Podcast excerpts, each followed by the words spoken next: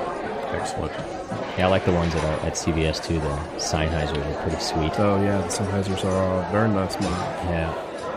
Nice. But this isn't a show about microphones. no. No, this is a show about beer, and we have a crazy ballot that's going to go off in virtualness. And Is this that part of the show before? This is the- that part of the show, so yeah. This part of the show is weird. This is where we never know where we're going. well, like that what's one happening. that one time we had the guest on, and we were talking about Mac stuff in the beginning, and some guy wrote back like, "For a moment, I was really confused." yeah, like, I turned in for beer, and you geeks are talking about Max. wait until you get constitutional law on our next show. Yeah. Twenty-first Amendment at the Twenty-first Amendment. now, do you have an official timer? So, like, y you just start the thing, It and kind the of- bell always goes off at the same amount of time into we this. had one show where the bell It's went. that bell right there on the wall. yeah. Oh, it we is. Had, I see. We had one. Theater of the mind. We had. Yes. We Thank you. had. We we did. Uh, uh, we did a show at uh, Alternate Studio B, Yeah, and the bell had to travel to get us, and it took it 50 minutes to go off. 50, five zero. Five zero before the intro of the show happened. I will edit this myself if that happens. no, it was a normal show. It's just that the, the bell didn't come the until bell the end didn't of the come show. until the end of the show. I see. It was weird. Very nice. Speaking of,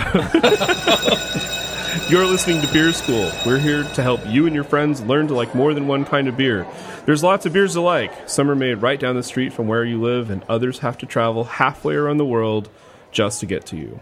Learn why beer tastes like it does, how other styles came about, and all the gear you might use to brew your own. The best part about Beer School is the home. The homework. The homework is beer. And we have Beer. beer. We have beer in front of us. We have homebrew in front of us I today. did bring a bottle of homebrew.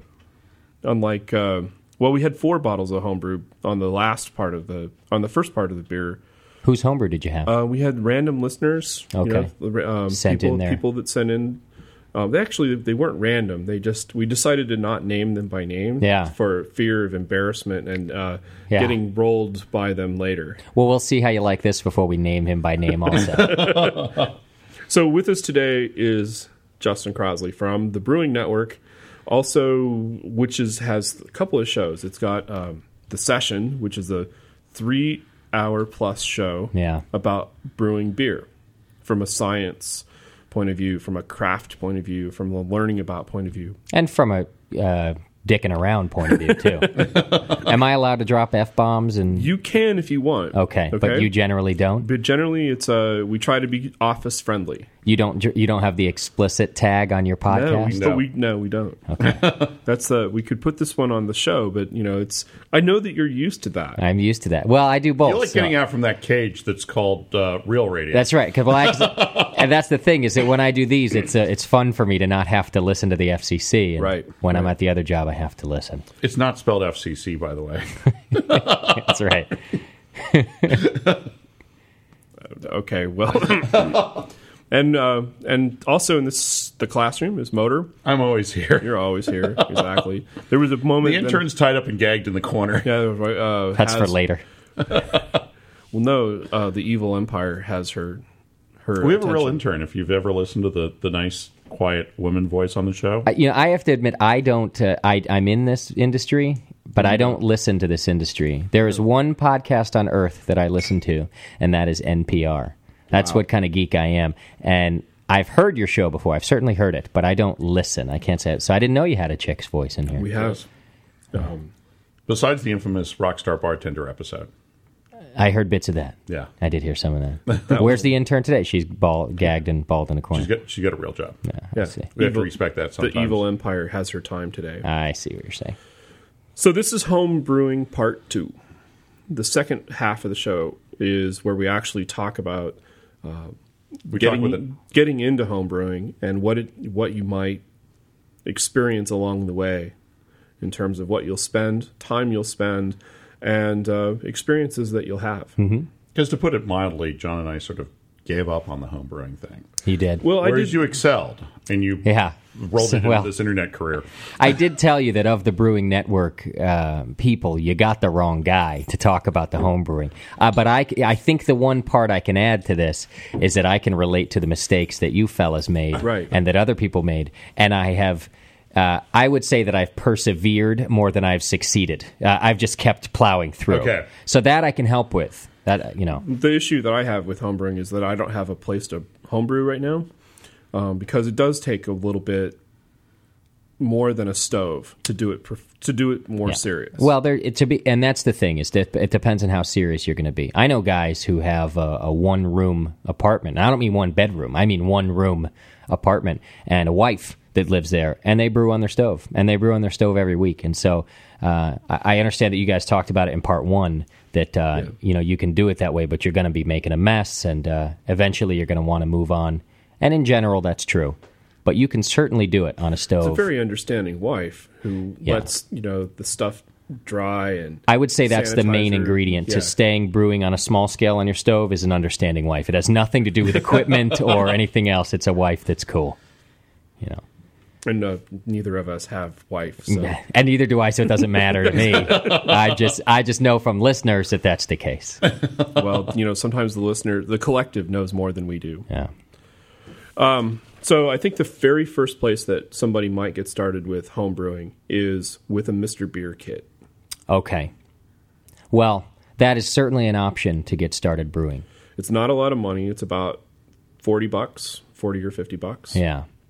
comes with um, comes with all the stuff you're going to need. It comes with a little keg that stuff the beer can ferment. Yeah. It comes with the beer parts, um, and the more the ten dollar more one comes with real bottles that you can That's right. that you can uh, put the beer in af- after uh, or for the bottle conditioning part. And you can pick them up anywhere. Yeah. The Bevmo has them. The um, Bed Bath and Beyond had them. Yeah, I think yeah, they- they probably got them on special. Is that the Beyond part of Bed Bath? and Beyond? Absolutely. Yeah. yeah, if you were if you were wondering what the Beyond meant, it meant that they had a beer kit in the back. That's right. well, a lot of people ferment beer in their bathrooms anyway because of the the cooler temperature, so it kind of fits with the Bed Bath and Beyond.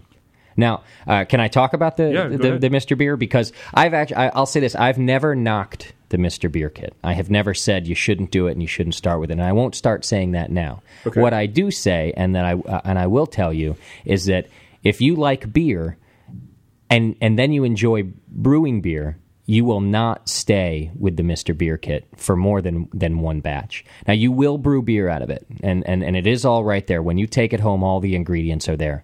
But if you're a real beer person, you, you enjoy the taste of beer.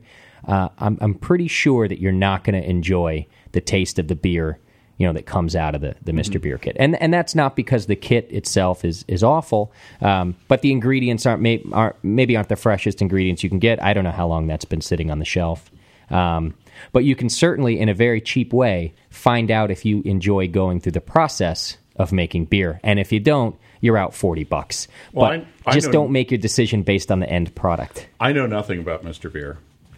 Uh, does it come in one style? No, they have. Does it just make choose. beer? Yeah, it's yeah. Like you ever been to the store and it's like that brown box that just says beer. That'd be great if that's what did come out. I think you do get to choose recipes, right, John? Yeah, if you order if you order from the website, you get to choose the recipe or the style of beer that you What are want. the choices? I don't know. There's a whole bunch. There's uh, Okay. they have 40 different styles. Oh, okay. So there's a lot of different things that you can try. I think they've expanded. That's, yeah. that's a lot. You know, so the well, it's the it's the same thing. It's yeast, barley, Sure. water. Well, no, the water's not included. IPA powder or Yeah, yeah. stout powder or however that beer is made. Yeah. So it's all it, it's all there. Um, and so, I don't know. I think I would start off with an American style beer, whatever the most whatever their most popular is. Just Well, I think you know in that case, you s like I said, the beer. I don't know. It's going to be great no matter what you make. So pick whatever you like. I mean, if you're an IPA fan and they have an IPA, pick that. You know, if you're if you just want a nice uh, pale ale, pick that. Um, I'm just m- my only concern about the Mister Beer Kit to start with is that there are some uh, a little more expensive ways to start that your beer will be great when you're done, even after your first batch. Mm-hmm. And you're not out too much money, even if you didn't like the process. Okay. So here with the Mister Beer, you get the process. I'm pretty sure you're not going to enjoy the beer too much. Well, it's basically it's a good way. If if nothing else, download the instructions from the site because you'll get a good example. You'll have a good example of how simple it is Agreed. to brew beer. Yeah. it's basically four steps. We always ma- say if you can boil water, you know, if you can make macaroni, you can make beer. It's, love it's that macaroni. easy. Yeah. Is macaroni tougher or easier than ramen? Uh, that macaroni's a little tougher. You gotta you gotta watch. Okay. You know, ramen. You just it's it's easy. So the thing with uh, the Mr. Beer is that at the end of it, you're you're doing the conditioning, the final fermentation in the bottle. Is that or in the the keg that the essential it's- plastic keg they The give se- you? No, the little keg that they do is only for the first part. So you have to have bottles You no matter have what. to have bottles no matter what. I see. Well, so, well, I- it's not- and that plastic keg is Yeah. not a pressure vessel. okay. So you got to put it in bottles. Got to put it in. That's bottles. okay. Most homebrew kits, I, I think most uh, again, homebrew should start with with bottling anyway. Okay, I mean, I think we'll get into some of the equipment you have to get later, Mm-hmm. but a kegging system is something that if you enjoy brewing, you can't do without. But wait until you know you enjoy brewing. Right. So- Well, because the thing is, is you can throw endless amounts of money at this problem. Yes. You know, And that's Beyond- what ends up. I mean, I think as we, I think as we go through this, Yeah. that will be the bottom line. Is that uh, depending on how much you enjoy it, you know, you could spend house and home It's like skiing. Yeah, exactly. Or any other hobby that you love. It's it's the same as anything. I mean, I think there are even bowlers out there who uh, spend a fortune on shoes and bowling balls, Right. You know, and shirts. Let's not forget the shirts. Or And- model railroading. Or I model can, you railroad. can buy a lot of gear and a lot of expensive stuff. Yeah. To play choo choo. any good hobby you could spend all your money on. If you can't, it's not worth it. Unless it's flashing, then you just have to get one good trench coat. I, I think that's a fetish and not a hobby. Oh, okay. It's a fine line, Uh, There's though. a difference between hobby and fetish. yeah, it's a small difference, but a difference. Might be the difference between a trench coat and no trench coat. Or like jail and no and no jail. okay. So we've we've made our batch of uh, unremarkable beer with Mr. Beer, and we've decided Justin was probably right there. So what do we move on to next? Okay, so you enjoyed the process, and and you just didn't enjoy the beer. Um, I think you have some paperwork there from uh, beer, beer, and more beer. That's right. Um, although, uh, you know, any homebrew shop will have these things. Um, there's a couple of ways you can do it. What I love about places like More Beer and other homebrew shops Mm-hmm. who have it all together is that they sell you kits, and there's levels of kits. I mean, you can get a starter kit that even has the kegging system included. You That's know, right. so you've got everything from from brewing it up to putting it on tap in your house. And I like those options. I like it when like when I started, somebody bought me a beginner kit. One of these uh, eighty dollar kits. It was the actually the intermediate kit Those- this that one I was got 100 there. bucks. So a hundred bucks, something like that. Uh, it gave me everything I need, which was essentially a kettle large enough to do the boil I needed to do. oh, that's the uh, the deluxe one. Was it deluxe? So what's that, uh, 150 or something? 200, 200 bucks. There- Is there one above that too? Yeah, there is. Oh, there is. Okay. Yeah. Well, two hundred bucks then. Yeah. uh, Wow, that person spent a lot of money on me. That's very nice. and uh, you know, you get everything. You get the vessel to uh, uh, ferment in, which is the carboy. Mm-hmm. You get all the hoses that you need to move the beer back and forth. You get a full ingredient kit. Um, you get the bottles. You get the devices to fill the bottles. You get the caps. You get the capper. I mean, you really have everything you need to finish uh, two cases of beer. Your first batch. Really? This is a lot of. I get this question a lot. Oh, how much beer do you make? And to me, that was important too. You know, Right. Forty-eight beers out of one batch. You brew uh, five gallons, and you get uh, you know five gallons, essentially forty-eight beers, uh, forty pints if you were in England, and uh, it's a good deal. How many so hectoliters is that? not even a hectoliter, some small fraction of a hecto. So I like the kit idea, but I do want to say a lot of times you can find among your household items almost everything you need between your house and the hardware store. You're done. Like a, like a spaghetti kettle. Big, sp- exactly. If uh, you're in an Italian family or just a big family, you- you're always cooking uh, large soups or, or uh, pastas. You probably have a large enough spaghetti kettle. If it's f- if it can hold five gallons, you're fine. you don't doesn't have have- to. it You don't doesn't have to boil five gallons. It doesn't have to be stainless either. It doesn't. A lot of people use the ceramic ones. I have a cheap ceramic one because, uh, well, I'm cheap. And uh, it's a five gallon kettle. And uh, while you will end up with five gallons of beer, you obviously can't boil five gallons if the top of the kettle. So you do a partial, what's called a partial boil, and it's a, it's a concentrate. And then you add water enough when you're done with the boil uh, in order to get it up to five gallons. So if you have a big spaghetti pot, um, you can pretty much buy a vessel to uh, ferment in, which is I think twenty five dollars Yeah, uh, or something. A, a six gallon, six and a half gallon carboy is twenty five bucks. Actually, it's Yeah, it's right. Right with shipping, it's about that. if you wa- you can also ferment in uh, food grade plastic buckets. I don't know if, if you've ever worked in a restaurant, you know what I'm talking about, but it's basically like a seven gallon plastic bucket with a sealed top, and those are even cheaper. So that's a possibility for you. like what pickles come in. Exactly, but do not, and I know this not from personal experience, but from others telling me, Yeah. do not use the pickle barrel. I've you- been given one to use once from a And restaurant. It's got enough sour in it that it just screws everything up. Screw everything. You'll ne- I don't care how many times you wash that, you will never get rid of the pickle. You know, I have a relative who was an industrial chemist, and she actually brewed in Pyrex. Is that right? Like, if you want to brew in the most expensive vessel possible, Sure, get some Pyrex. it just steal it from work if you're an industrial chemist. If you're that good, if you're that good. So a lot of times, you know, and even the hoses that you need and things like that, you go to the hardware store and, and spend another twenty bucks, and, and you can get all these things. So uh, wh- I'm just saying, what I do like about the kits is that everything's there, and, and you're not going to come up with something in the middle of the brew and realize, oh man, I forgot to get that. I forgot the stirring spoon, or Uh, yeah. I forgot the. Right, and I think Don't stir with your hand if it's boiling. I think that hu- hundred dollar kit has everything but the kettle. Is that right? Has everything but the kettle, and Okay, and that's a great deal. If you've got the kettle at home, you spend a hundred bucks, you're making beer. the uh, the fermenter is plastic bucket. That's fine. So you know, don't don't be put off by the fact that it's not glass. It's and that it's plastic. And Now it's there's a lighter. whole as you become more advanced, there's a whole community of glass versus plastic people, and they're Mm-hmm. constantly arm wrestling each other for which one is right.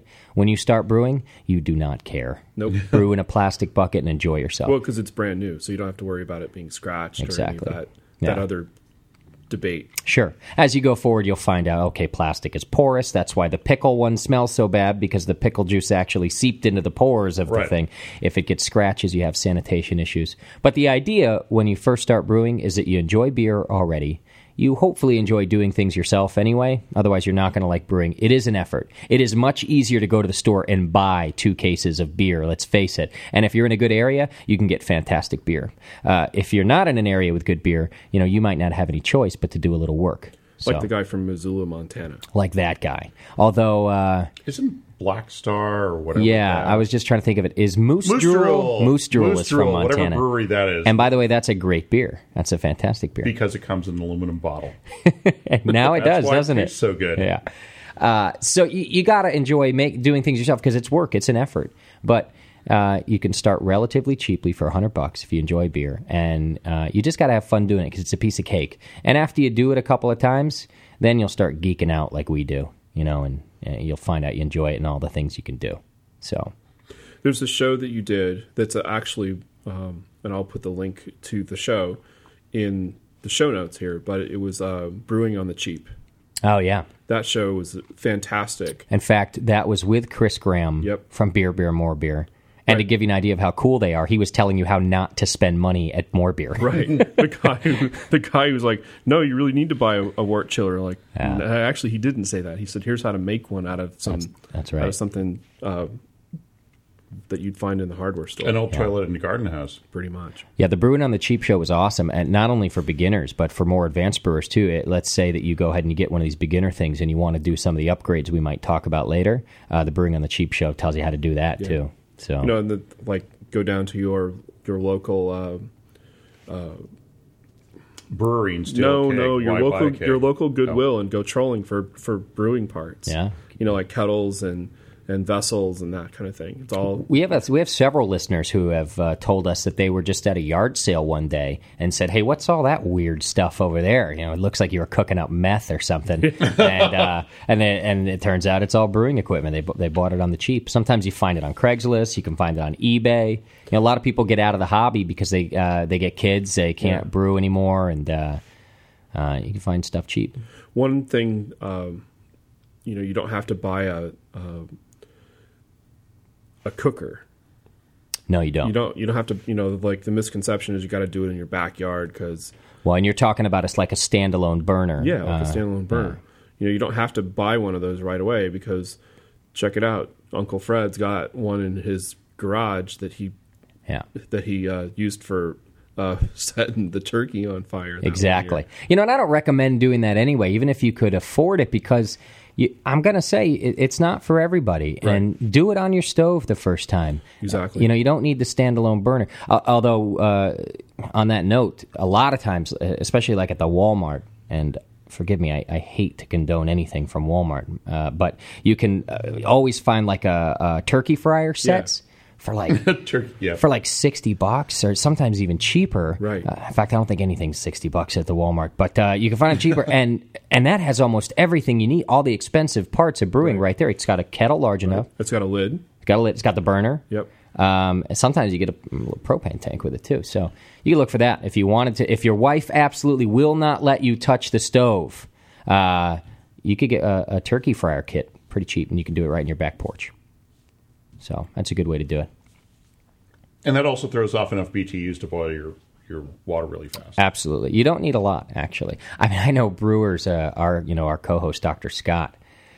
I don't even know the number four hundred thousand BTUs or some ridiculous. Like he could he could heat his neighborhood with his burner, and you know, I have a camp chef, which is a really cheap.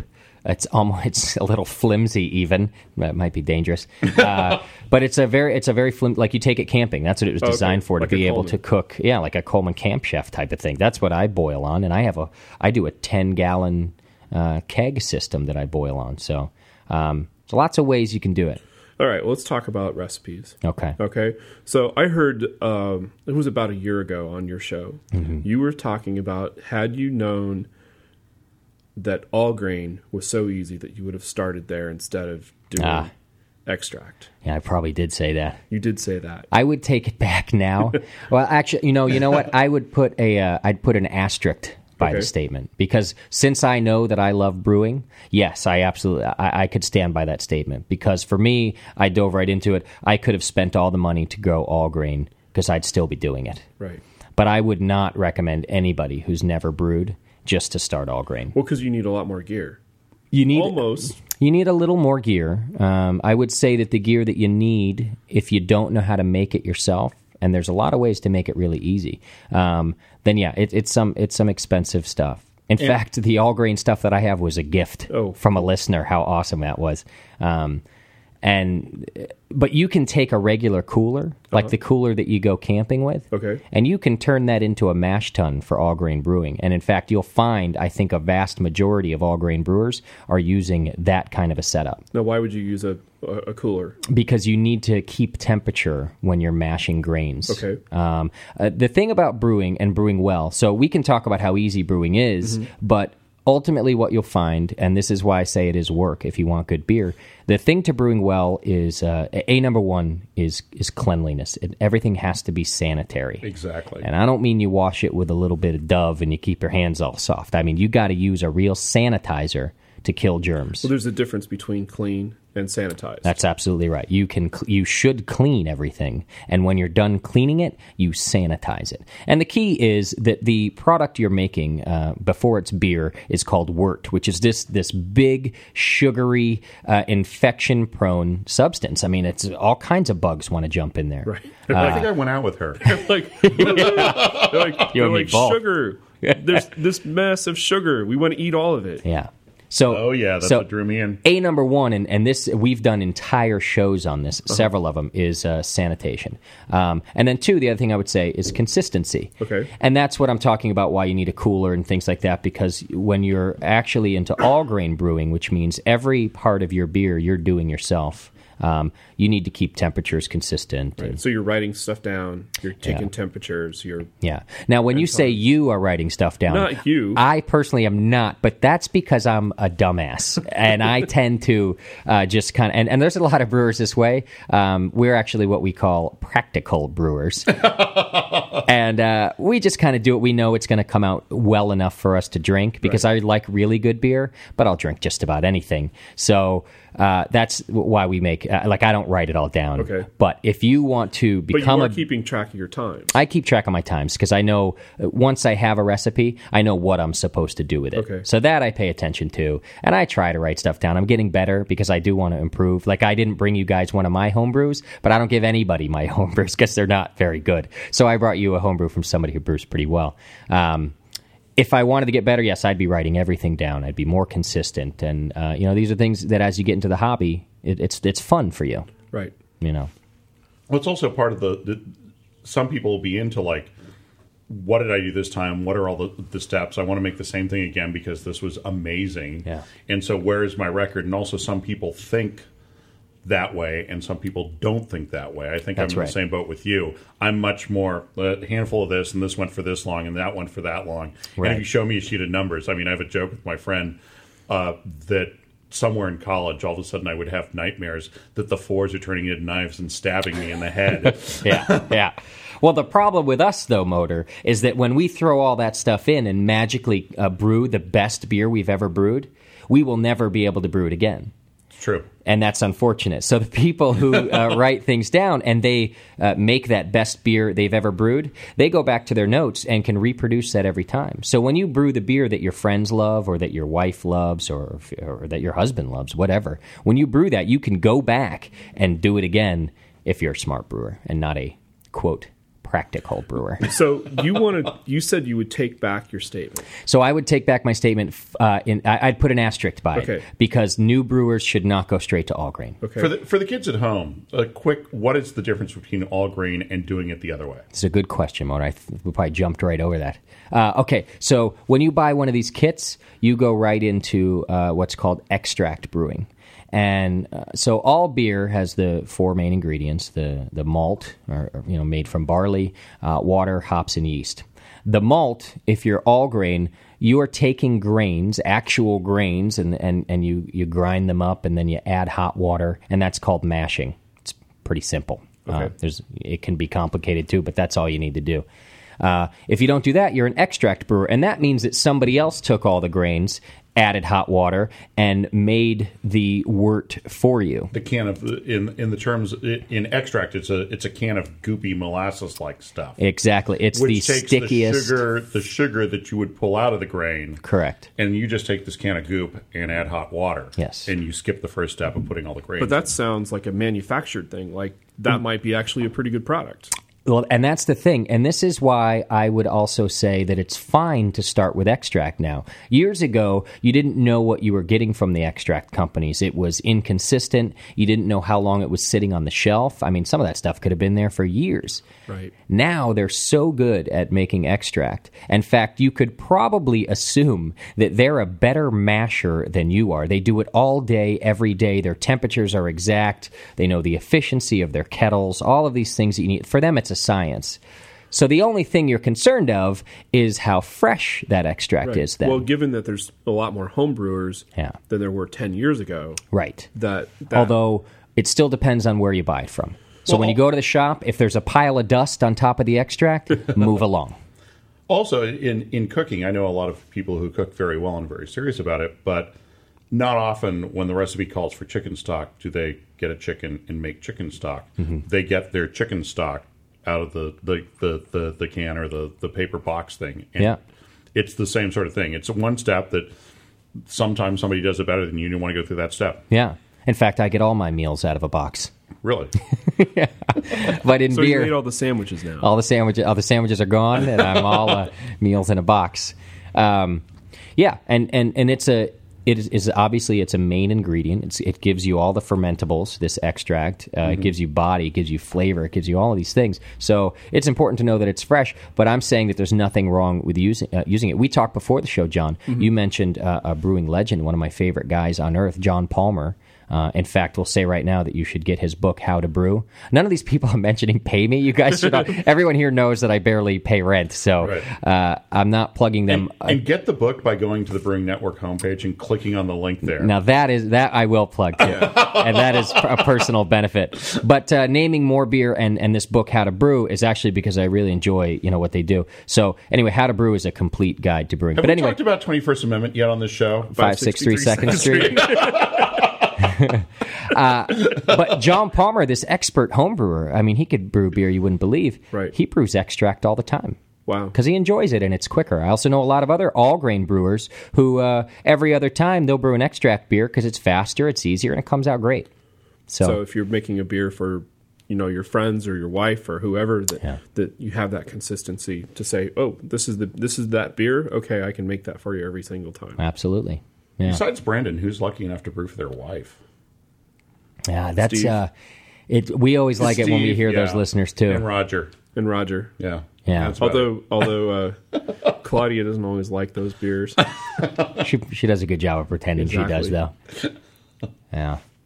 No, that that's a good thing when you get to uh, brew, you know, for your partner as well. It's awesome. I have to say, it's a bit weird for me in here. It's my first uh, time on the other side of the interview, and uh, You know, I was going to say the hunter is now the hunted. I've never done a cameo. I've never done an interview since I started this thing. it's very odd. Two years you haven't done the been on the other side. We're just getting ready for about a year and a half when you're going to be on Entertainment Tonight. I just love the music on Entertainment Tonight. yeah. Hey, can I talk about your building really quick? go ahead. So it's a great studio. I like the studio. Thanks. I went to the I went down the hall to go to the bathroom, right? And uh it's a cool like there's this giant window where you can see right out you're right on the water. yeah. But I'm a tall guy. So like my my cash and prizes is above the window when I'm using the bathroom and Now, I'm there's a choice of two urinals. well, yeah, but I thought, oh, this is Mr. nice. Karen. I'll I'll be near the window so I can look out at the ships. I look down. There's a dude down there, just looking right up at me. I had to s- I had to stop and move to the other. Uh, that kind of uh, so I was a little uncomfortable. Well, you know it is San Francisco, so the dude looking up at you is a bit weird, yeah, or- or a I bit was the nor- one who was out of place, not or, him. or a bit normal. Yeah, uh, I just thought that was kind of fun. Did you like it at the edge of the uh, the under construction wasteland? Yeah, it's. Uh, I I thought I was lost. I thought you gave me the wrong directions, No. and then here well, you that's why I are. gave you the map. Oh, Yeah. Here's the map. the other the other guests got here just fine. Okay, it was my. I see what you're saying. my own stupidity. Fair enough. The um, the other thing with homebrew is that you know when you're when you get the catalog, and you- actually you've got the kit, and then you have the catalog that comes with it because every every uh, purveyor of beer parts is going to send you the catalog. Sure. you're going to start getting enamored by all the stuff that you that Yeah. there is. Oh yeah. Yeah. And some of it's there to make your life easier, Mm-hmm. uh, to make your brewing process go quicker or be in more control. But we don't really need this stuff, do we? No. But Yeah. you know, Oh, like yeah, you need every piece. Like of the stuff. rotating bottle tree. Do you have one of those? I do, but only because it was a gift. I would not. Uh, I would never buy a rotating bottle tree. Do you have a sanitizer injector? I don't. No, that See? sounds fun though. Yeah. You see, the more you get into it, like the more these gadgets are fun. But like, is the guy who's got a Lexus parked outside that like f- floats two feet off the ground and has leather and Jeep? Like, does he need all that? No. No. But and is he a better driver? Probably not. In fact, he's most likely more distracted, which could the same could be said for your brewing. You, some of the things you don't need, but they sure are luxurious, and and when you're into a hobby, they're fun. So there's a lot you can add, and that's kind of the cool thing is that once you know you're into it, and that's why I say it's it's, it's fine to start extract because you can easily go up, and the more you like it, the more you go up, and you can get lots of cool stuff. I, I have a friend who uh, got really into brewing and was brewing really good beer, and he took stainless welding. First, he took welding, then he took stainless welding. Yeah. So he could build his own robo brewery. Oh sure. And by the time he finished robo brewery, uh, his first child was born. He never brewed again.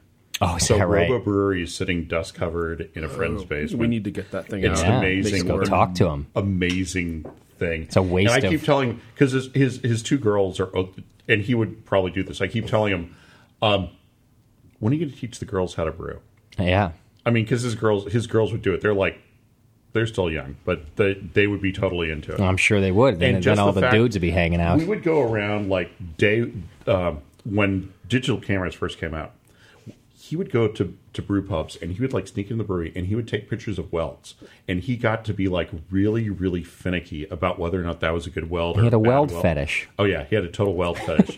he would look at like uh, That's bikes. not a hobby. Some Yeah, bikes, he'd it's look not. at welds on bikes. He'd look at welds here. How's this done? And just take pictures of everything. Yeah, that's And just- strange. yeah, I gotta say, homebrewers That's how I are roll. strange though too. We're strange. you know, we are strange. We're strange. I just got back from the National Homebrewers Conference, and this goes right along with what you're talking about here, John. This is how far into the thing you can get. There were over 800 homebrewers from all over the country Wow. at this conference, and you want to talk about freaky people? Good lord. But uh, they're my people. It's fun. Like these are the, the like Yeah. whenever you get into it's look you got Star Trek conventions, you got homebrewers conventions. They're not a lot of difference, but it just goes to show when you're that much into it, you keep right on going. You can buy some really cool stuff. Well, there were some amazing people on that list. that were speakers at that Oh, yeah. at the convention. Yeah. You know, th- yeah, John, you had a thought. Go ahead. No, I'm gonna I'm gonna oh, Defer to me. I was just going to like. no finish the talk. Say what you're gonna say. I'm I was just cut going to that say, out. you know, if you get if you get to uh, comic book conventions, uh, there are a lot of guys whose ankles are bigger than my torso. but at the same time, the women at comic book conventions are totally hot. and Really? dressed up. Uh, I've crossed uh, the big show that takes place in San Diego. And I Comic-Con. just fell into one in, in Atlanta when I was headed out to go see Cal play football the girls are like the, the couple of girls that are there are just like corseted up and dressed up like Xena or Wonder Woman and are all steamy hot. I had no and, idea. and Yeah. the geeks won't go and talk to them because they're all intimidated. by oh, them. sure. Yeah. Yeah. All They're right. like, "Ah, er, ah, blah." So yeah, that you know, it's it's uh maybe a quarter of per- of a percent of the total attendees. Yeah. But you're just like you're walking down the street dressed like that? I'm from San Francisco and I'm pretty shocked. That's great. So let's talk about what we're gonna put our beer in after it's well My before- belly. No, no. Get in my belly. Uh, before right. we get to there, how long does this take? Well, it depends on the beer. Um, Okay. I love it. I hate it, by the way, when my guests come in and every answer to their question is it depends. Well, no, But it's because true. it does. It do, it depends on if you're making one of two kinds of beer. Yeah. Uh, ales or lagers. Uh, there's only two kinds of beers. But it also then depends on uh, the gravity of the beer, which is to say how strong that beer is going to be. Um, it depends on a few factors. Some beers uh, you can drink right away and they'll taste fine. Other beers you could drink right away and you'll get drunk, but you they won't, it won't be nearly as enjoyable as if it sat for say four six months. You never know. Okay. Some beers have to sit around for a year. So, but let's say that for a general rule, if you're just going to start brewing, uh, from brew day to drinking day to uh, basically party day, you invite all your friends over, uh, one month. You Mm-hmm. Okay. can do it in a month. If you did a nice Hefeweizen, a, a, an easy wheat beer, Right. you could almost be drinking in two weeks. Um, so there's a couple of ways you can do it, uh, and I will say it's a factor. You should think about it because I was jumping out of my skin the first. I brewed an IPA for my Uh-huh. first batch. That's an ambitious thing to brew. Um, It- yeah, I just was like, well, it's what I like. I'm not going to brew something I don't enjoy. What's the point? And it, it was only a month. I mean, I drank it after a month, and so you're not. Even, I'm not even talking about a long time here. But that month drove drove me crazy. I, I was, you know, give me the beer, give me the beer. So you got to have some patience, You stare at the carbo and you watch it bubble. Oh, yeah. You're like blah, blah. which is fun, by the way, for me. and actually, that's one of the promos on your show, which is to yes, sit is to down. watch the yeast. Um, Have you know, sex. Go at Do it. Do it. we were Uh, just having a conversation about sitting around and watching hops grow. could do that. They grow fast. Yeah. Uh, but he, so here's the, the essential process is two weeks of fermentation, um, two weeks, or let's say another week to relax, um, and another week to 10 days to carbonate. Okay. So, you know, you could be drinking beer in uh, four weeks easily.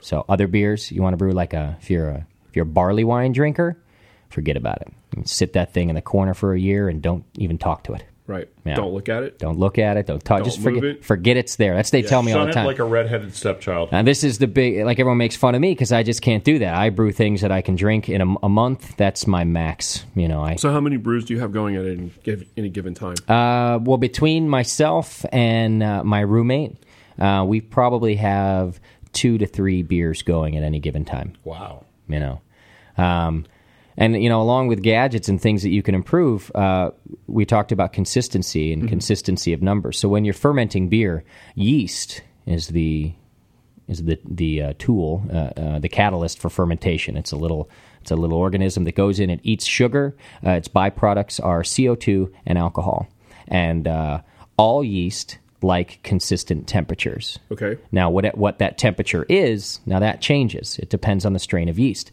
but they like them to be consistent. Like So- 70 degrees. Well, let's say for example, seventy degrees. If a, if a certain yeast likes seventy degrees, my point is um, here you can get into buying things to keep it at seventy degrees because if it goes you know down to, if it likes seventy and it goes down to sixty, uh, it's not going to work too hard. It gets tired and sleepy. If it likes seventy and it goes up to eighty five, you're going to get a bunch of weird flavors in in your beer. So Because it's over. It's overworking. yes, uh, it- well, yeah, it just goes crazy exactly, and and it's uh, it's Well, it'll eat all the sugars faster. It'll die sooner.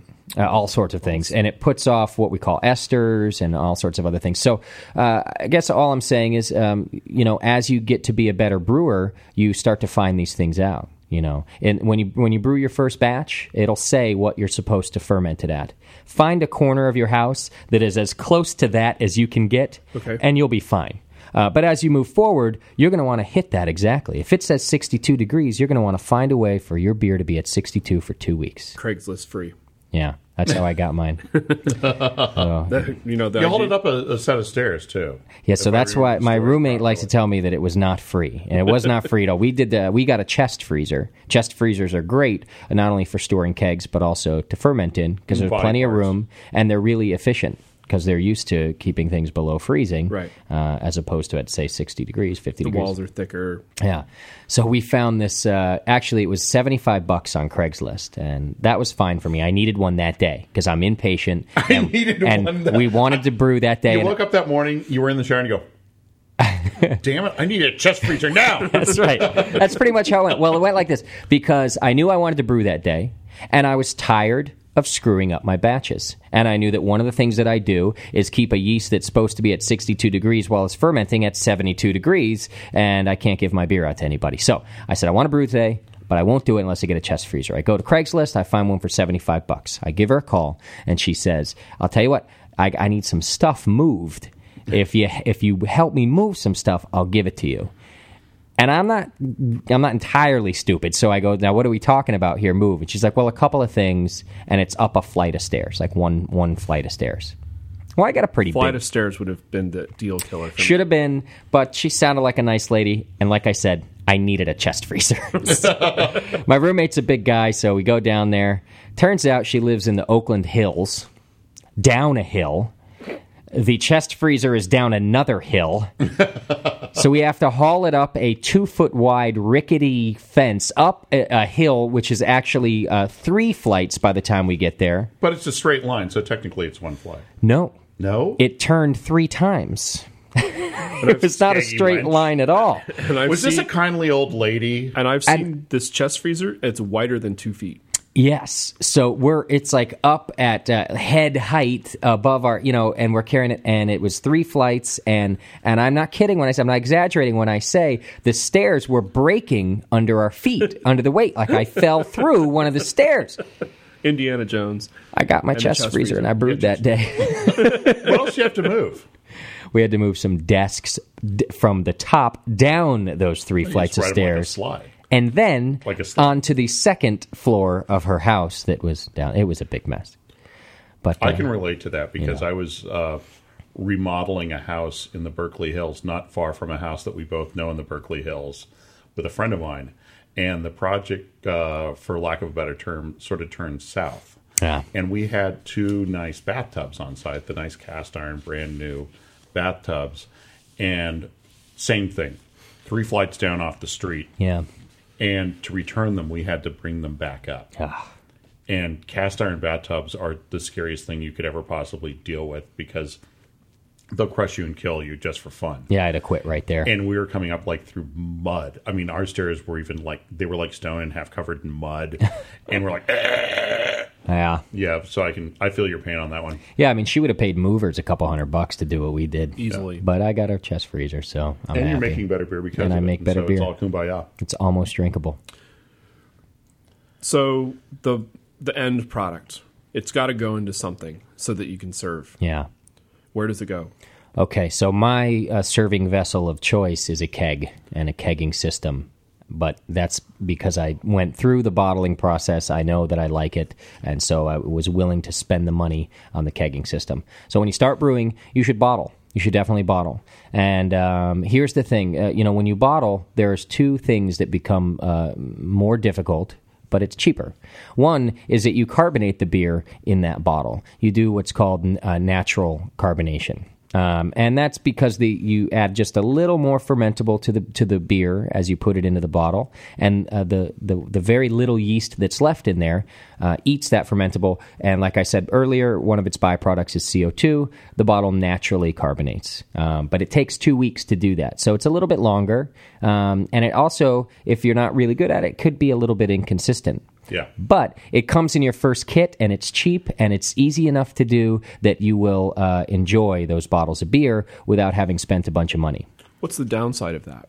That, uh, like I said, some uh, my, I found my carbonation to be inconsistent because if you if say too much fermentable lands in one bottle as opposed to evenly dispersed through all of them, um, you can get what we call gushers. I brewed a batch of gushers, and they will either explode on their own because of the pressure. There's too much sugar in there, or you just pop them open and they do nothing but foam and foam and foam and. That didn't really bother me. I just let them do that till the carbonation went down enough to drink. Also, from the lazy end of things, you've got to wash all the bottles. Now, And that's with- the If other- you're doing you into a gotta- five gallon keg, you can wash one thing once. Yeah. And you got to collect the bottles. Or yeah, you to gotta collect- buy or you the could buy bottles. them. You could buy them. Um, I collected them. I think I got a batch. You get a batch in one of those kits. You get forty-eight bottles. Mm-hmm. But then if you want to brew another batch while that stuff's still carbonating, you, you know. I so I collected. I drank enough beer at the time that I always had forty-eight bottles around. But you're right, motor. You need to clean the labels off. You need to clean them. Then you need to sanitize them. Then you need to bottle each individual one and cap each individual one. But this is. It sounds like a lot of work. But when you're first starting, it's all part of the process, and it's actually really fun. Yeah, I was going to say it's fun. Yeah, I mean, you're There's- sitting there in your kitchen You're and you're making going, beer. I'm bottling my own beer. This is amazing.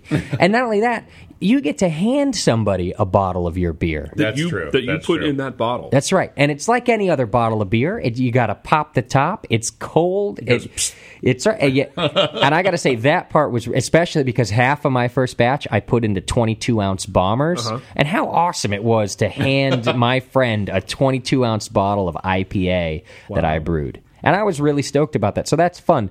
But after a while, uh, it becomes sort of the most work involved, and eh, it's not so fun. So I switched to what Motor mentioned. Uh, you can get a five gallon keg, which are essentially old soda kegs. oh, okay. The- The soda. before 7-Eleven wised up, you were they were real easy to get from 7-Eleven. yeah. Uh, I now mean, they're tough. buy. I mean, most of my friends, I'm sure, bought them. They Oh, weren't yeah. just waiting until three in the morning and stealing them. No, because that would be wrong. it would.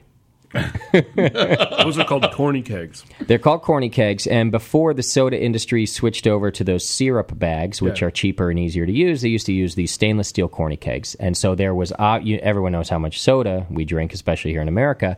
Uh, so there's this huge surplus of uh, five gallon stainless corny kegs And fat children. and, and fat kids. There's a surplus of both. That's exactly right. Both byproducts. And uh, so uh, homebrew shops and homebrewers alike uh, found that they could use those to uh, keg their beer in. So that's what I have. I have a, a five gallon system.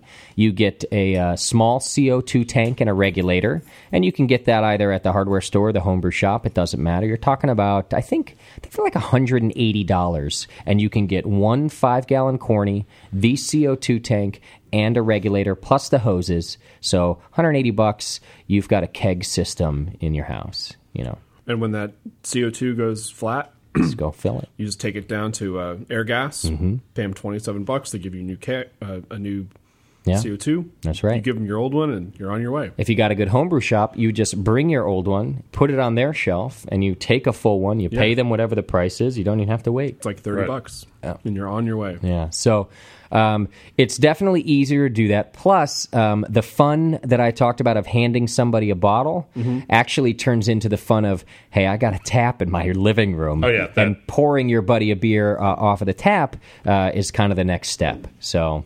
Oh, that. So that's how I, I thought serve that was now. a. I thought that was a Fred. I was like, where do we get a Fred? No, no. No, it's a Windmer. It's, uh, Widmer. I'll have a it's, little- uh, it's my beer that when it's really good, I love it. Right. This is one of the beer, and when it Widmer but Hefeweizen. Widmer is is a fragile beer, so sometimes it's just like, eh. I'm looking. You, are you going? To, are you going to the uh, OBF? I Notice, know. I notice know how I'm jumping excited up you and are down. about that. I'm trying. I looked at flights today. Train. I'm, uh, I'm trying to do it. I'm taking the train all the way up to Seattle and then not coming back much down cheaper, to Portland is and it? taking How much is the Train's train? like sixty or seventy bucks each way. each way. Because It's really flights not are a three lot hundred bucks cheaper. right now. No, I Flights think- uh, are- Oh yeah, you might be right. Yeah. Now, I looked on Southwest. I don't think it was that bad. I'm trying to go. I love the Oregon Beer Festival too. Now, you talking about this Hefeweizen being fragile, uh, you're, and you're absolutely right. It's one of the beers I talked about when I said you could actually brew a wheat beer or a Hefeweizen and be drinking it within two weeks. And that's because they're great when they're well cared for and they're fresh. It's not one of these beers you want to age and have sitting around. Yeah. You know, so if you're impatient like me and you like Hefeweizens, I say go buy. A, turn off the show right now. Come back to it later, but go buy a brew kit right now because you are the guy who is meant to to homebrew. Because man, you can do it quick and you'll love it. It'll be as fresh as you can get it. So I, I'm I've decided to take your advice, Okay, and I'm kegging my beer. okay, Can I still put it in bottles? absolutely. And there's a couple different ways you can do that. You can just pour it right from your tap into a bottle. You know that's possible to do. You take a, you just put a hose on the end of your tap so that it actually goes to the bottom of the bottle, and you, it's like you just bottom fill the beer. You can really do that. Okay. And uh, wh- the key is that you want to cap on foam. So you want to pour it until it's overflowing. You you pull it out. Uh, it should still be foaming over. You put the cap down on that. And the reason is, like we talked about before, beer is really easily infected. So uh, the assumption is that if things are coming out of the bottle, nothing is falling in. So it's a good time to cap it. None of what you just said sounds like safe sex. It's not at all. Sounds That's like what brew pubs do the- though. When you get your when you get your growler or you get your Sure. beer box, Yeah, but pour this it is, right in there. But this is the uh, this is the the missing link. It's the, Like- the cap. The cap. Yeah. I mean, there's. I still seal could- it. I I could still have. I could have something on the cap that causes my beer to get infected. Uh, you sanitize it. Okay. You sanitize everything. The bottle is sanitized. The caps are sanitized. Everything. So you know, I'm not saying that this is the best way to bottle beer anyway, but there are ways to keep it from being infected by doing it the way I'm talking about, without having to buy what is called a counter pressure filler. I That's heard one of the- that's that's one one- that's one of the toys that all the cool kids. That's one. of You the have it toys- on your gadget yeah, it's sheet right here. there? It's on the gadget sheet. I don't have one yet, and only because it's too complicated for me to figure out. But it looks like a lot of fun. Oh my gosh, I have used one of these things, and it is the coolest thing ever. Yeah, I would just go straight to getting a canning line. just go just skip right ahead. Well, no, the thing is that if this isn't too far from a canning line, if you know how to make one of these things, then you could make a canning line. Oh, sure. I mean, you could do well. And here's what happens Why- when you go to a, a microbrewery. Uh, essentially, the beer that's made there uh, never sees air. It almost never sees the light of day until you're drinking it. It's a closed system. So once they're done boiling and the lid is closed on that kettle, it only travels from hoses to tanks to hoses to tanks, and it's never really poured through the open air. Well. In homebrewing, you can do that. There are ways you can do that. In fact, I, a the lot of counter pressure homebrewers do. bottle. And the counter pressure bottle filler is one of the parts of that link because it will go from the keg, it actually closes off the top of your bottle, bottom fills, just like we talked about, Mm. but allows air to come out. Oh, and the, you but the fill secret of this one is it has uh, two v- two vents. One of them is for CO two, yeah. and the other is for the beer. because you you purge the bottle with CO2 first. And this again is uh, you're not just worried about uh, infections from the air. You're worried about air itself. Oxygen is the enemy of beer. It's a it's an awful, terrible thing for beer. One of my favorite uh, stories uh, about myself because I used to think this is. Uh, so you know you guys have your keg party, right? And you go down to the Bevmo, and they give you the keg, and they give you the pump tap handle where you have to pump air in, Right. and and uh, you know we've all had those keg parties and let's say your keg party wasn't quite the rager that you thought it was going to be and you got half a keg of beer left the next morning no big deal you invite the friends over again but you find that the next day the beer is sort of cardboardy it's a little bit stale and i always assumed and a lot of people assume this it's because the keg warmed up overnight you didn't keep it on ice and that temperature change is what ruined your beer it's not true. What ruined it was all that oxygen that you pumped into the keg all night when you guys were pumping it. So, in any case of your of your beer's life, except when you first add yeast to it, oxygen is the enemy.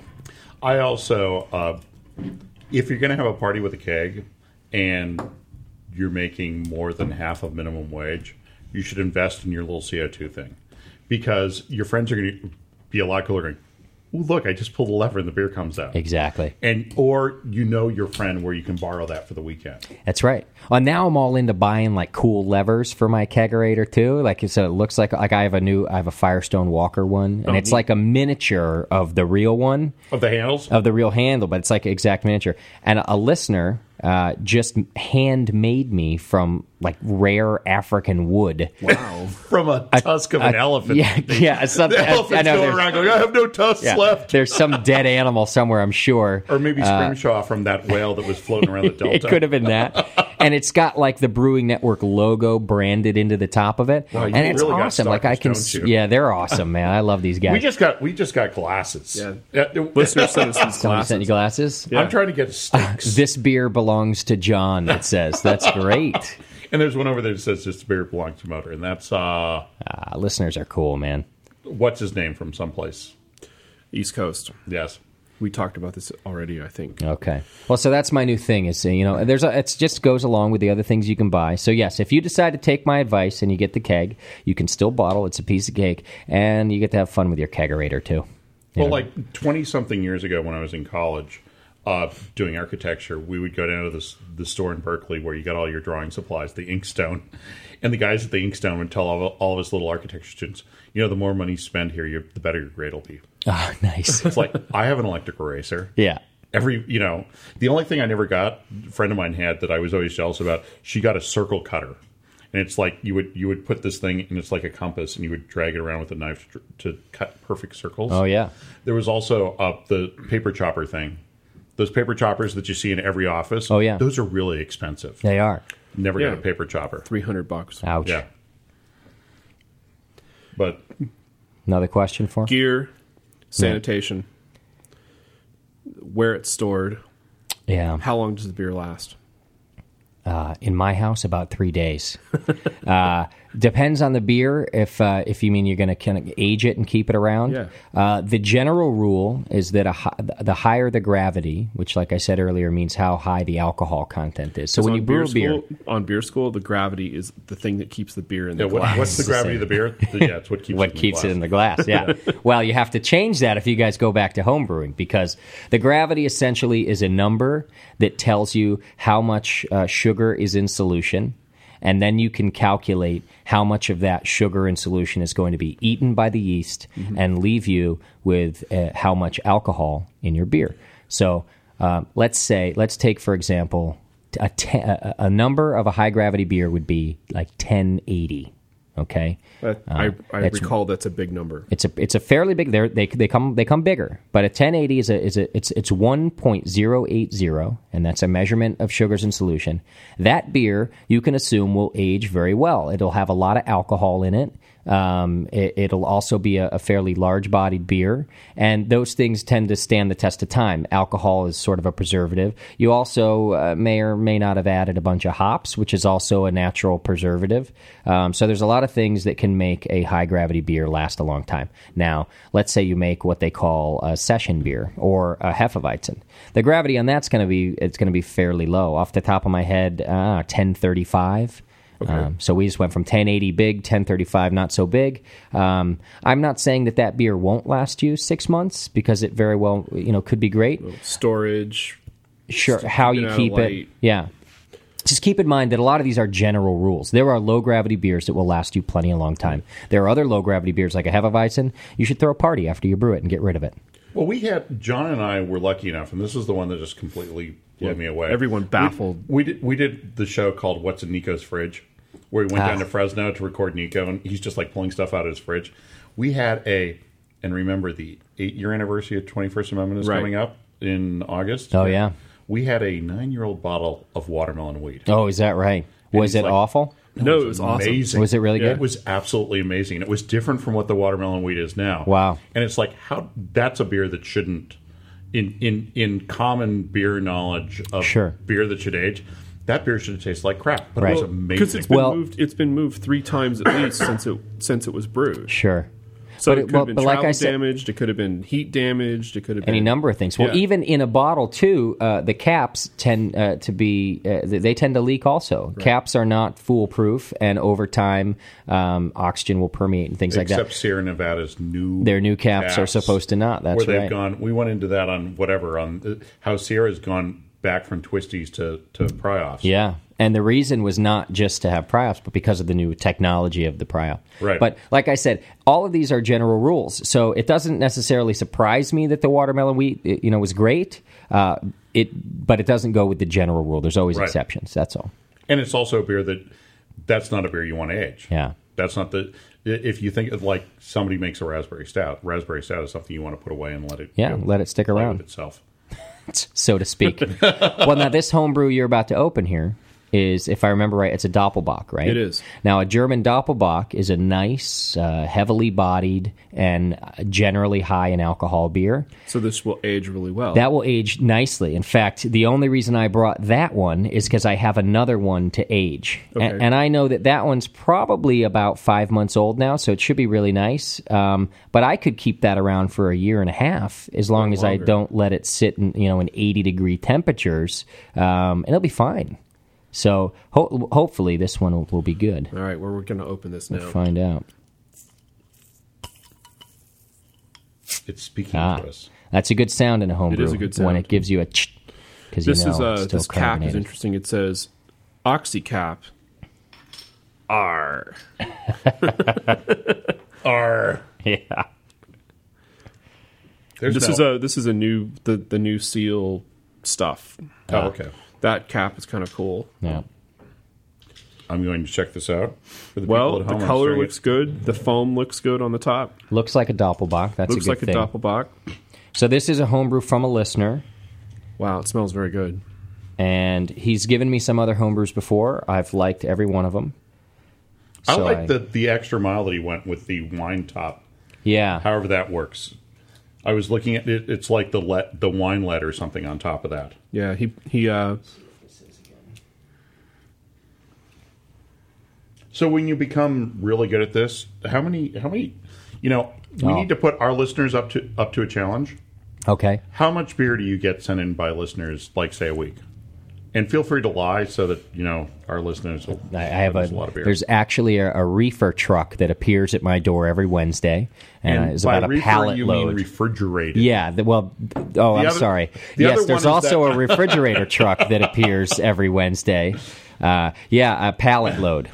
Um, yeah, I I get quite a bit. In fact, I've kind of quelled it recently because they know I got backed up. I had a lot of beer. I couldn't. I could no longer fit my kegs in my chest freezer because I had listener beer. So we had a big like listener beer off. Yeah. We did one show where we just judged everybody's beer, and uh, by judge I don't mean like we were being judgmental. Uh, in homebrewing, there's a whole guideline called the BJCP guidelines, and they tell you what a beer, uh, you know, within certain standards should be like. So Right. we kind of took each beer and told people how close they got.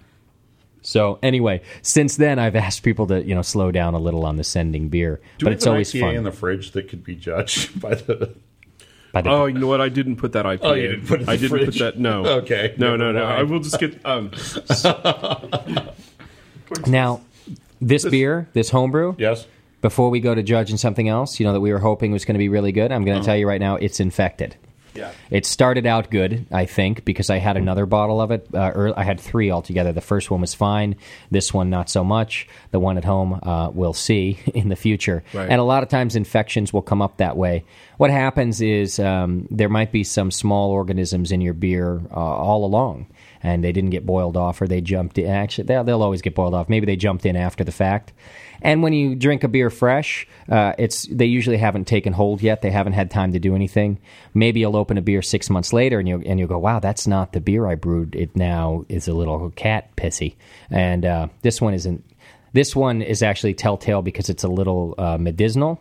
Yeah. If you ever now you get these at brew pubs a lot, even from commercial beers. You ever go to a brew pub and you get a beer and it tastes like a band aid.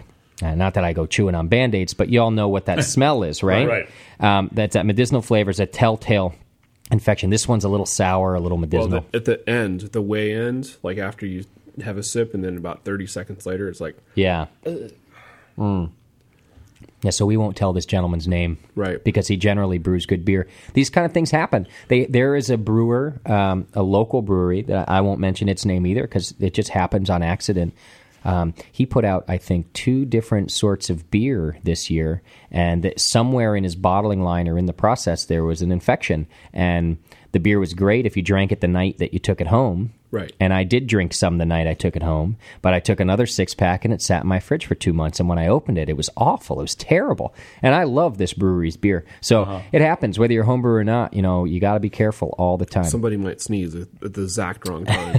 anything like that. We have, uh, you know, the Jameel show on the Uh-huh. Brewing Network.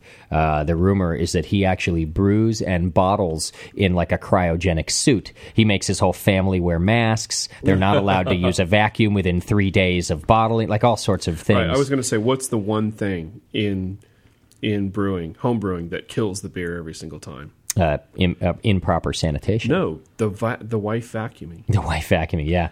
Well, and Doc on the show will always say, um, you know, if your wife is mad at you, you'll know because when you're bottling, the vacuum goes on because she's not stupid and knows how to get at you. But you're, you, Ah, my you've beer. avoided talking about your best show, Uh, the drunken show? lunch meat. Oh, Are we Ah, getting a lunch meat this week? no, not till next week. I don't. Uh, in fact, I'll give you guys a little inside of one of the topics of the next lunch meet. JP and I have decided that lunch meet is kind of like a unicorn.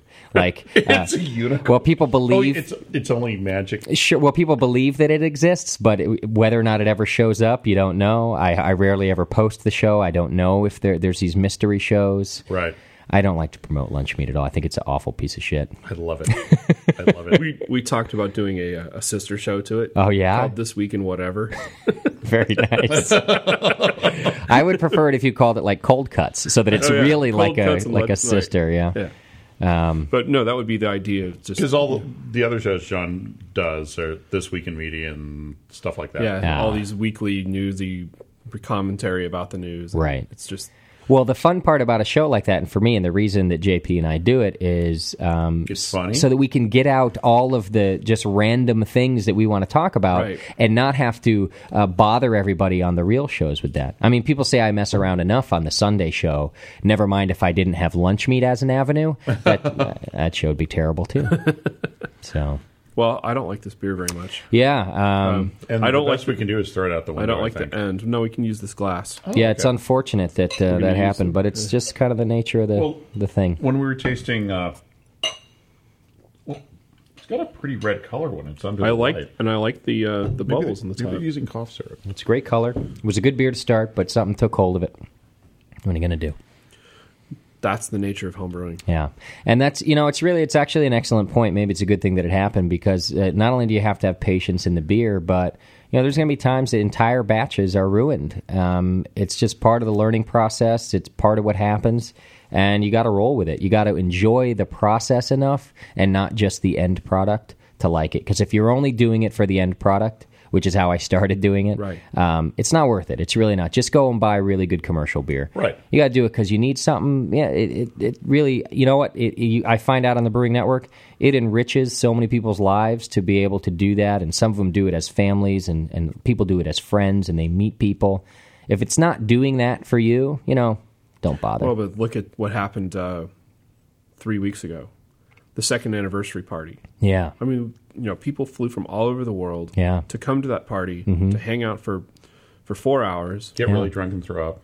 And it was amazing. I mean, they told me, I, I heard people all week long just saying, you know, I wouldn't know this guy. I wouldn't be here talking with him and, and friends with him. Uh, he was at my house two weeks ago. We brewed together. We wouldn't know each other if it weren't for the community around the Brewing Network. He banged my wife. Which, uh, I wouldn't. I wouldn't have had those pictures if uh, if it weren't for the Brewing Network, and that was really heartwarming to me.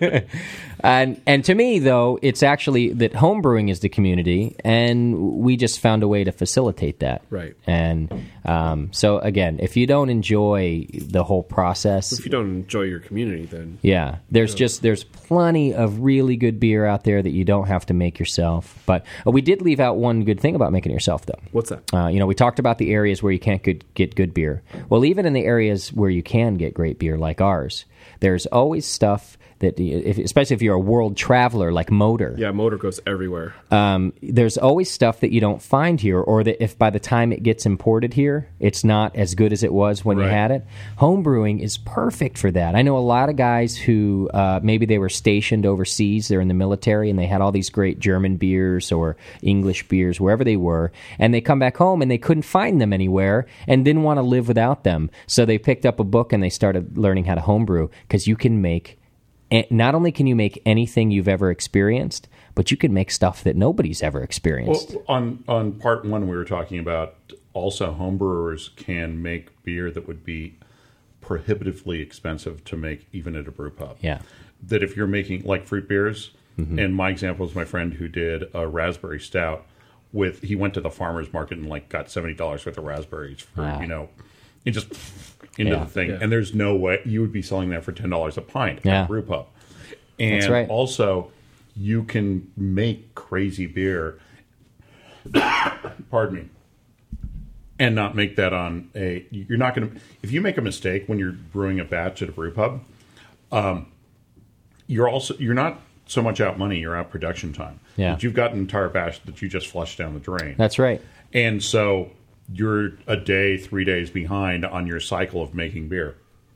Um, and so that's another thing that if you want to just get really, really freaky with your beer, Yeah. and if you want to make, And believe me, I do. Mm. If you want to make bacon beer, if you want to make, uh, When are we you going to know, do that? if you want to make whatever it is, Yeah. you can screw around that with that because you're making it on your scale, and you know that you're okay to go down and buy, you know, 17 pounds of figs Yeah. to throw into a pilsner to make a fig pilsner. Well, in our- because in you our gotta scale, bug up it's- your butt on that. Yeah, and it's not expensive on our scale. Yeah. So you're absolutely right. And this really is something that should not be overlooked about homebrewing is that if you're just a real, e, either an experimental person or if you just have a hankering for a beer that you, you can't get around here, homebrewing is for you. It's perfect.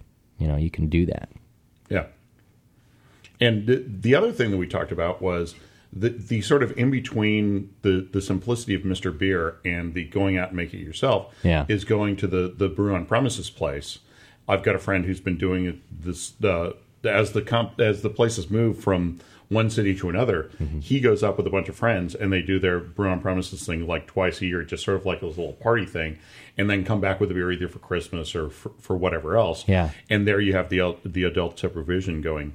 Here's our equipment. Here's what you do. It's true. Yeah. A brew on premise is cool because they have everything set up for you. Um, I'll t- I, actually, I'll tell you what it's it, it's cool for the same reasons that it actually that I don't like it. They they fall on both sides of the fence. All right, it's cool because everything is set up for you. It's cool because they have the recipe created for you. Um, you just go through the steps and you end up with a bunch of beer. It's not cool because everything is set up for you. And it's it's not not- not cool that you can't change the recipe. You have to brew what they tell you. It's also what you. Sp- it's about 150 bucks to go do it. Well, uh, you can see right there on your list of stuff here, for 150 bucks, you get a great homebrew kit. Right. So I'm not opposed to the brew on premise. It's if you have 150 bucks to drop, it's a cool way to figure out if you like the process. Well, like I said, it's a good gift. Yeah. But plus, you get a lot more than five gallons of beer out of it. You're brewing, I think you brew 20 gallons or so. It depends on the place, but I think it's always at least 20 gallons, so you're sharing it with people.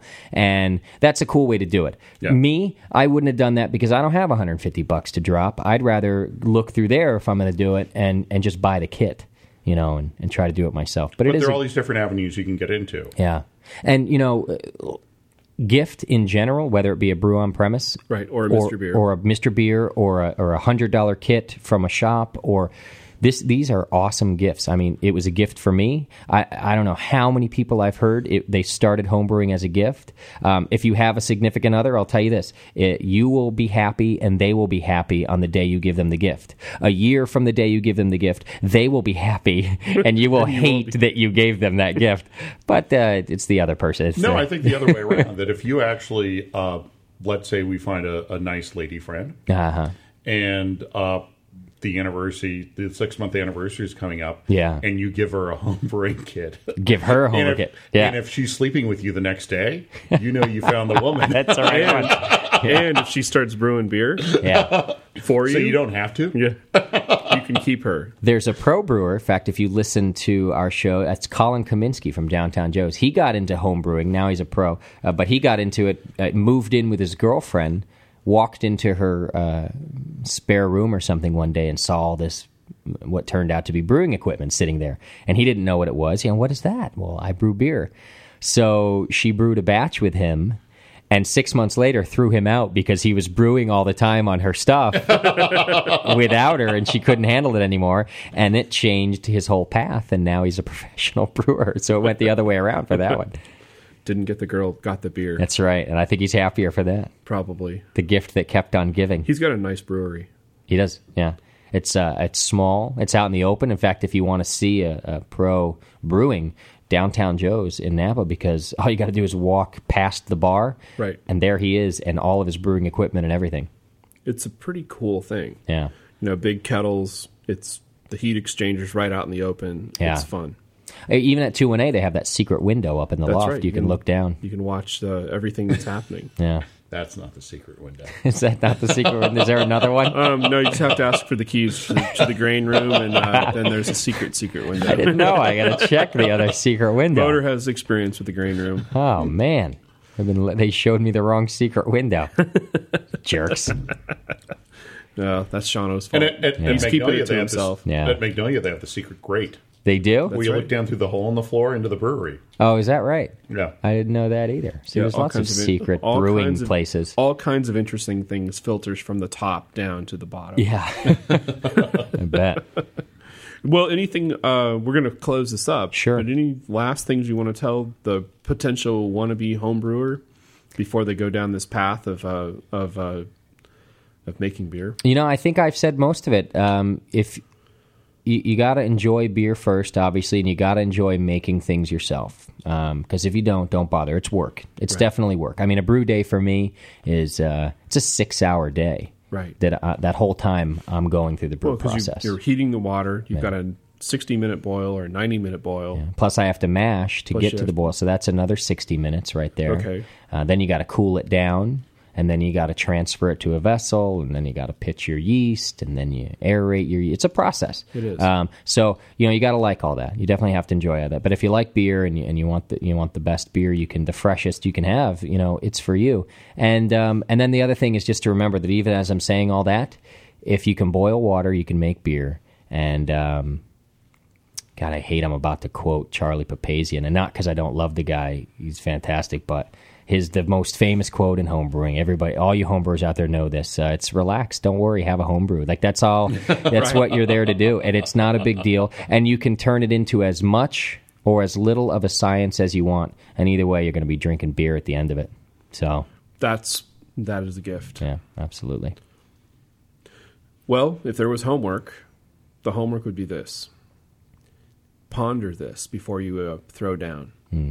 But um, go find a Mister Beer Kit.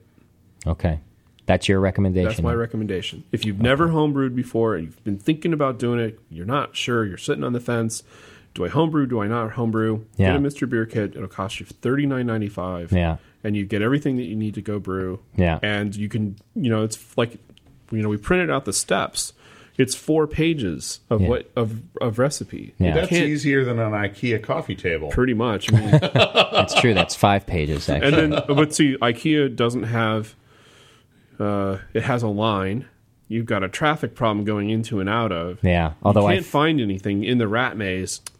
Although I think I've seen the Mr. Beer kit at IKEA. Pretty sure you can buy that there. Wow. yeah, but that's B E R with like a strange. Ah, mark over that's the true. line. So you might not know what that is. Dear beer. Could I give an alternative Yes, sir. extra credit assignment? Okay. Uh, because I don't, like I said, I've never, um, I, I don't have bad things to say about the Mr. Beer kit, so I don't think that's a bad assignment.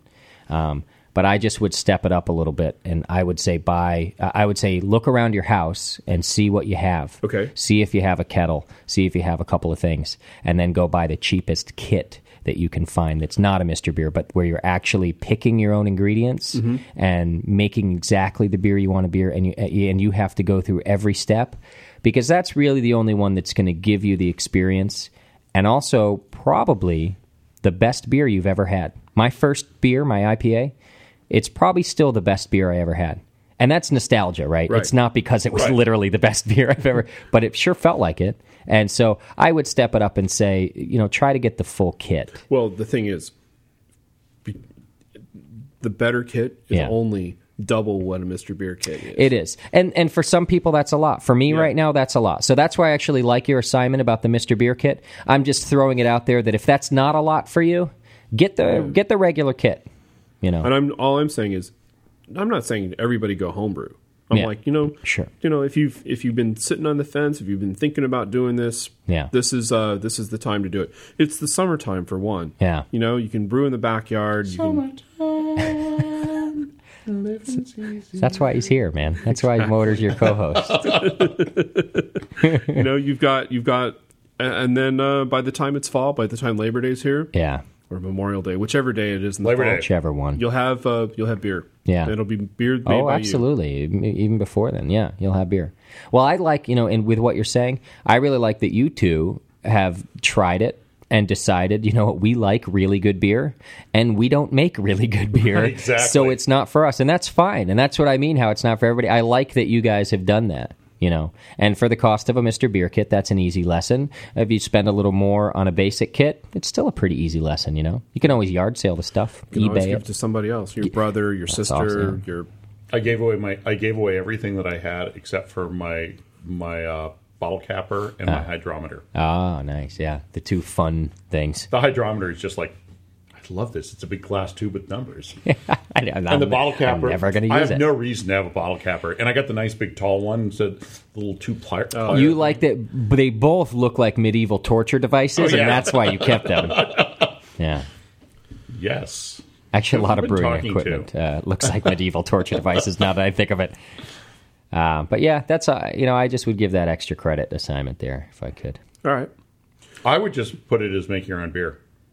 Yeah, And if you want to put some moldy bread in a bottle in some water and see what happens, yeah, you know. work Well, with the other thing you can do Mesopotamians. is if, if you don't want to spend any money, uh, do an internet search, find your local homebrew club, Yeah. and go hang out with those guys. That's right. because they will teach you. You know, they're always looking for people to go brew Yeah. with. Because the thing is, is that brewing doesn't have to be done by yourself. Mm-hmm. It can be you know friends getting together and and brewing a batch. that's the way to do it. I don't. Um, actually, that's not true. I enjoy brewing by myself, Uh-huh. but it's fun like uh, uh, to do it with a buddy. I do it with my roommate, and it's fun too. So You yeah. brewed with Doc. I mean, that's got to be. I've brewed with Doc. Uh, I hardly caught, call it brewing. We just sort of heard- we drank all day with beer making in between. Is kind of what it was, and that's the other thing. Actually, beer making is sort of an excuse to drink. I mean, what else are you going to do for six hours Right. when you're standing there on the porch or wherever you are?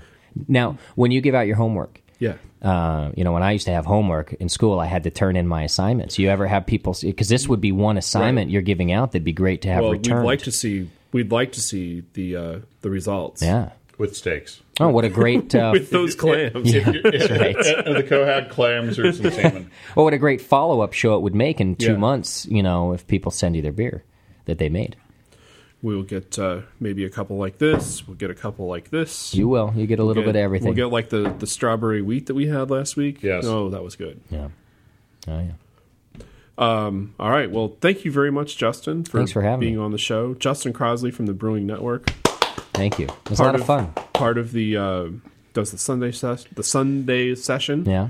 And lunch meet and And AM 1550 every Saturday before the A's game, that's cool. if I can do a plug. Yeah, of course. Yeah, we just got moved over to there. So if you're in the Bay Area, 1550 a.m., uh, it follows the A's, uh, uh, whatever the A's schedule is. I'm on two hours before the A's game. So Perfect. And you're doing Changes an all the hour long time. show. hour long show. It's real quick and easy, and we just talk craft beer on that one. It's not Very homebrew; good. it's And- all craft beer. As I've said before, it's the Brewing Network, and if you can't spell those three words, you don't belong on the internet. Although Google corrects you if you spell things wrong, so just Google it that way. It'll say, Yeah. "Did you mean the Brewing, Brewing Network?" Network. yeah, and that's fine. But it was fun. I tell you, like I said, I've never been on this side, and it was a lot of fun. I appreciate you having me. Well, thank you very much for making the walk down here. Yeah, no worries. now it's time to go drink beer. All right. Well, no, no, no. We have one last thing to say, and that is Yeah, I know what that is. no. We have to It's say it. dark. It's- What do we say? we say this Class dismissed. and then the recording goes on for a while. Yeah, we Ah, want that. okay. No, you don't have to have the headphones on for that. Ah, it just rolls. Yeah, it just rolls until until we get tired and give up. That was the This after is show. the darkest we've ever recorded. I know. We've no, never had it this dark in here. it's got to be what like What's the one piece of gear that you wish you had? You know, I wish I had a conical fermenter, Oh yeah, but not because I need one, because you want one. because it's cool. Yeah. There's things you can do with it that are fun. It's just cool. Did you see those But I new don't need plastic conicals? Yeah, in fact, uh, well, there's a couple different ones, but the main one is the V vessel. Uh-huh. And I just met him out at the National Homebrewers Conference. Actually, he was there showing it. Okay. What was the coolest thing from the Homebrewers Conference? Not to steal the thunder for the next show you do, but No, what- not at what- all. Um, you know, for me, uh, when's the show? Strippers? When's the show going to get posted? Before I do my, it'll get yeah, posted before you tomorrow. Yeah. before your show. But nobody listens to us. There's That's not a what lot I of always cross- say too. Uh, Push a Jack is a dick. We're not going to get email on that one. I have to. s- Uh, you know, see- I know Sven's real name, you know, I used to too, and I forgot it because it's not important. but his wife was like, "Hey, let's go," and he used his real name. Like that's Oh. not that that that's Sven. See, I thought that she calls him Sven now No, too. she calls I him by didn't Oh. his real name. well, that was back in the day, so know. Oh, I didn't know he had a little red nectar too. No, it's uh, d- IPA nectar, which I think is a subset of red nectar. Ah. Did you get some of that? too? No, I did sorry, I not. Oh, just drank a whole bunch of. Here, you here, have to have have some from my glass. John's got his can of Surly there. I uh, do not have a can of Surly here. Beep beep. See, that's our appropriate use of uh, Of that word, a poo poo language. Is Yeah. you know, some of my friends still their children. Yeah, I tried to cle- keep it clean at first too, and, and then I realized who cares, not me. So we Not started me. dropping f bombs. Since I'm- and since I'm the boss, yeah, I like how he does that. It's like they do at the end of the newscast Oh, on yeah. TV. Yeah. it's very Dave Letterman. Got to it straighten up the is- paper. Well, and the other Dave weekend Letterman thing report. is this because Oh, yeah. but that drives everybody nuts. and so I'm not allowed to do that. Yeah, it rings on the mics. It does. so, what's the weirdest thing in your history of the Brewing Network? hey kid, happened. give me something weird.